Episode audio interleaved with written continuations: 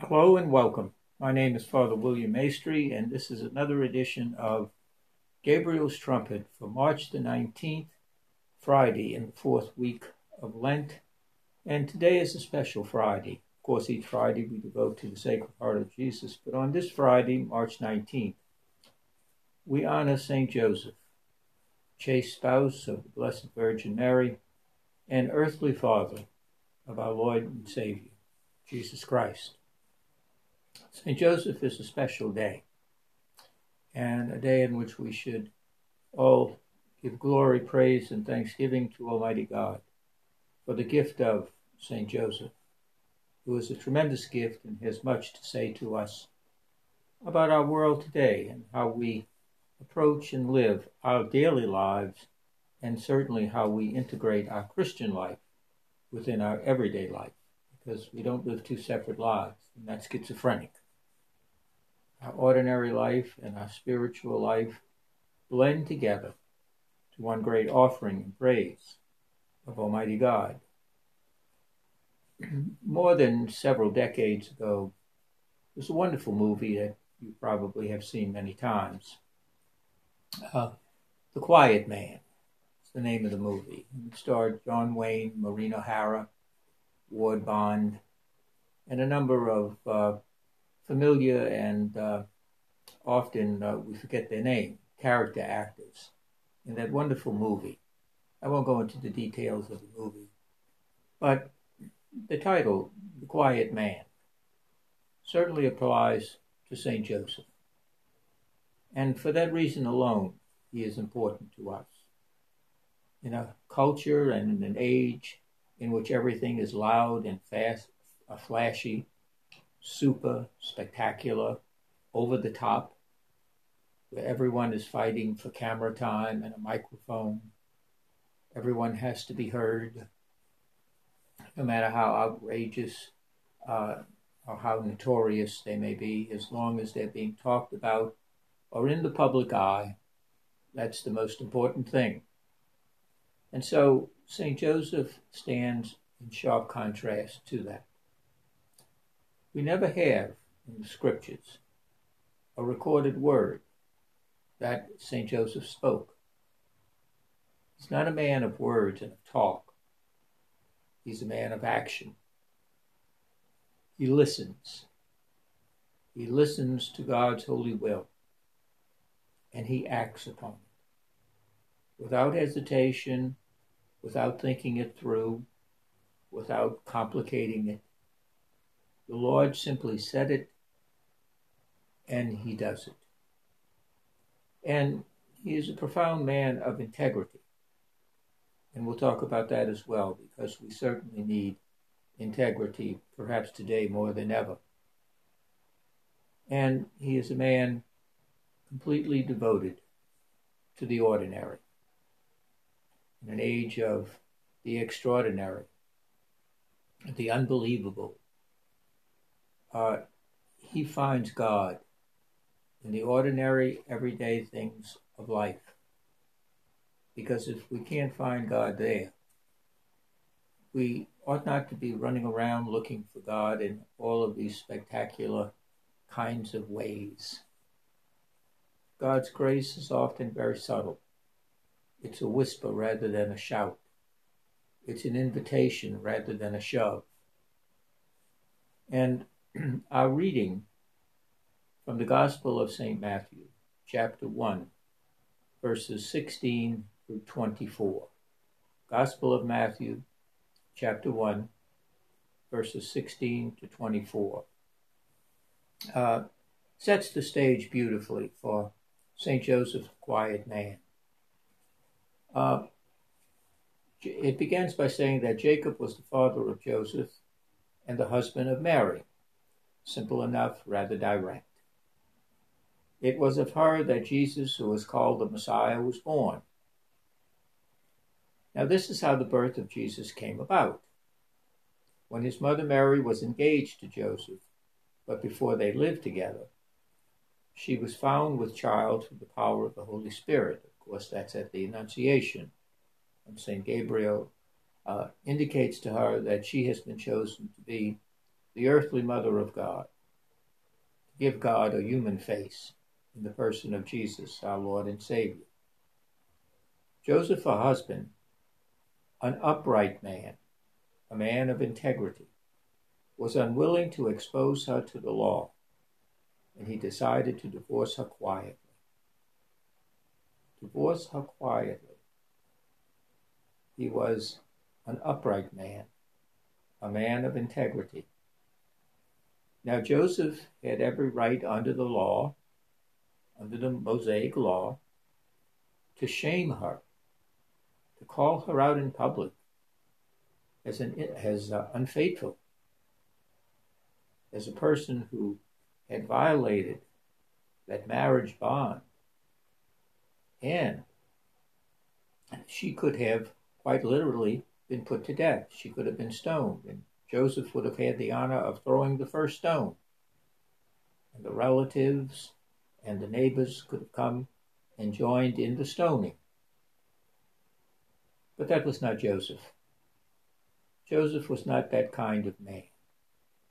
In an age when you walk through the grocery store and down the aisle and you see all the tabloids and everybody's divorces and remarriages and living together and the number of children that they have and the wreckage of their life is, is broadcast for everyone to see. Everyone to see. In an age when we want our privacy. And yet every time you turn around, someone is on some kind of computer or some kind of uh, publicity stunt, drawing attention while at the same time demanding privacy. Respect my privacy, but let me tell you my latest escapade. You talk about schizophrenia. That's, uh, that's a real uh, case of schizophrenia on steroids. Again, that's not the way of Saint Joseph. It's a person of integrity. In other words, he has been able, through God's grace, to integrate, to bring into wholeness the person he is in the face of the circumstances of life. He's not looking for notoriety. He's not looking, as we say, to air the dirty linen, to, to get his pound of flesh. He's not a man of vengeance, of retribution, and wrapping it in, well, I had a right to do it. Legally, I was the morally upright one. She was the one who sinned. It's not the way of Joseph. And that's important in our age today. We're so interested in exposing everything, letting everything hang out as kind of proof of our humanity. Yes, it shows our humanity in its weakness. Saint Joseph shows our humanity in its strength through God's grace. And that's very important for today. Um, so he didn't want to expose her to the law. And so he was going to put her away quietly. When suddenly the angel of the Lord appeared in a dream and said to Joseph, son of David, have no fear about taking Mary as your wife. It is by the Holy Spirit that she has conceived this child. She is to have a son. You are to name him Jesus, because he will save his people from their sins. When Joseph awoke, he did as the angel of the Lord had directed him. We have no dialogue, no back and forth. What do you mean by the Holy Spirit? What, what's going on here? What is all this about? Explain it to me, so I understand. No, he awoke. He was woke before there was woke. He awoke, and he did. He carried it out. As difficult, and perhaps no explanation, no demanding of an explanation, no uh, rendering account of all of this, so at least I can understand to get on board. He had faith and he trusted. Very often we encounter people who come to us in various situations and they're not clear themselves what happened or why it happened. They can't understand it themselves. They're asking us especially children. They're asking us to understand on a different level than mere words. They're asking us to understand from the depth of our hearts. Not our heart as some kind of sentiment, some kind of gushy feeling, but an understanding heart, the kind that Solomon prayed for as he was about to become king and take David's place because David had died. And the Lord said, because you have asked for this, an understanding heart, you will be great and so will your descendants. So often people cannot explain themselves. They cannot explain the situation adequately. And they're asking, will you please trust me? Will you please have faith? Will you please believe when, believe when believing is the hardest thing? That's the way again of Saint Joseph. And he did as the angel of the Lord had directed us.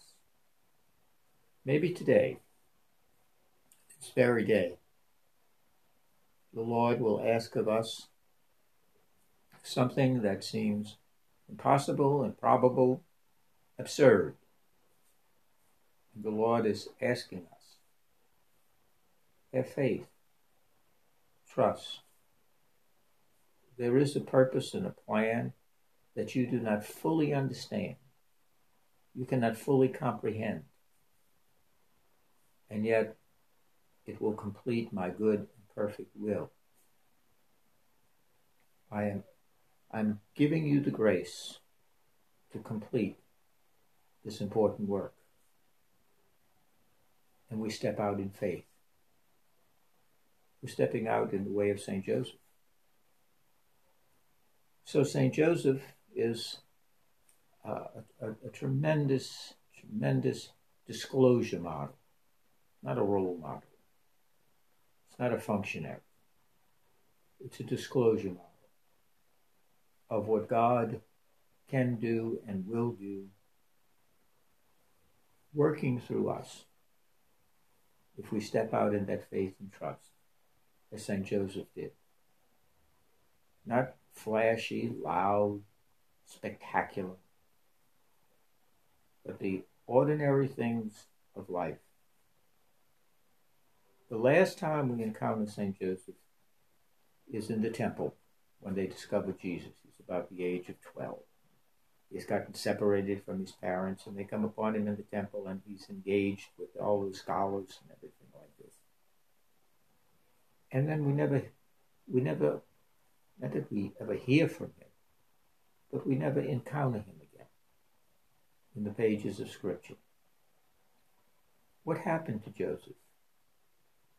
Well, I think it's safe to say Joseph re-entered what he had always been, a carpenter. He went back to his home. He went back caring for Mary.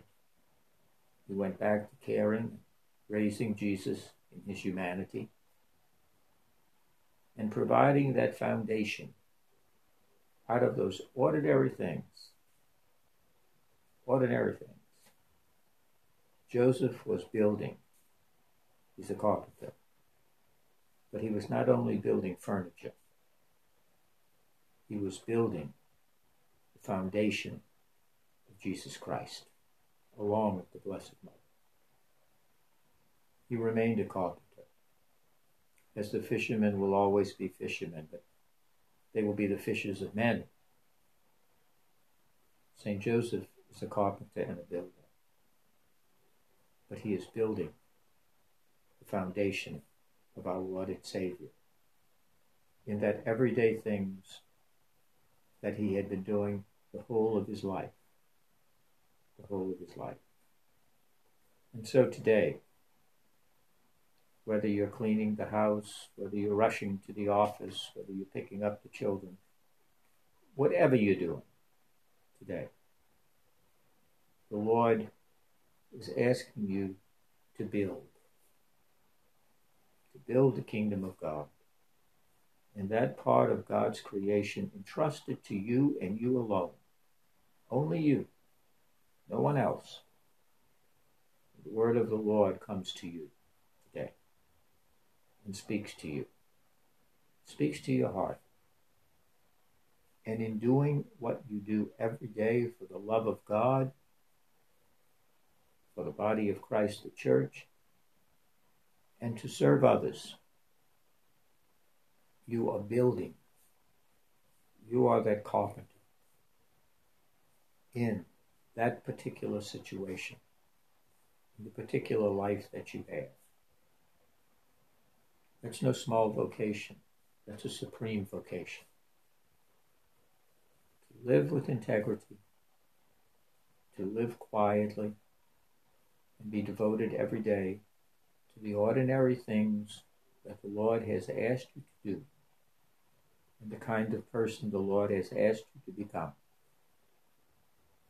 There is no greater calling. There is no greater trust. There is no greater fidelity. For in doing so, you are one with Saint Joseph. You are one with the Blessed Mother.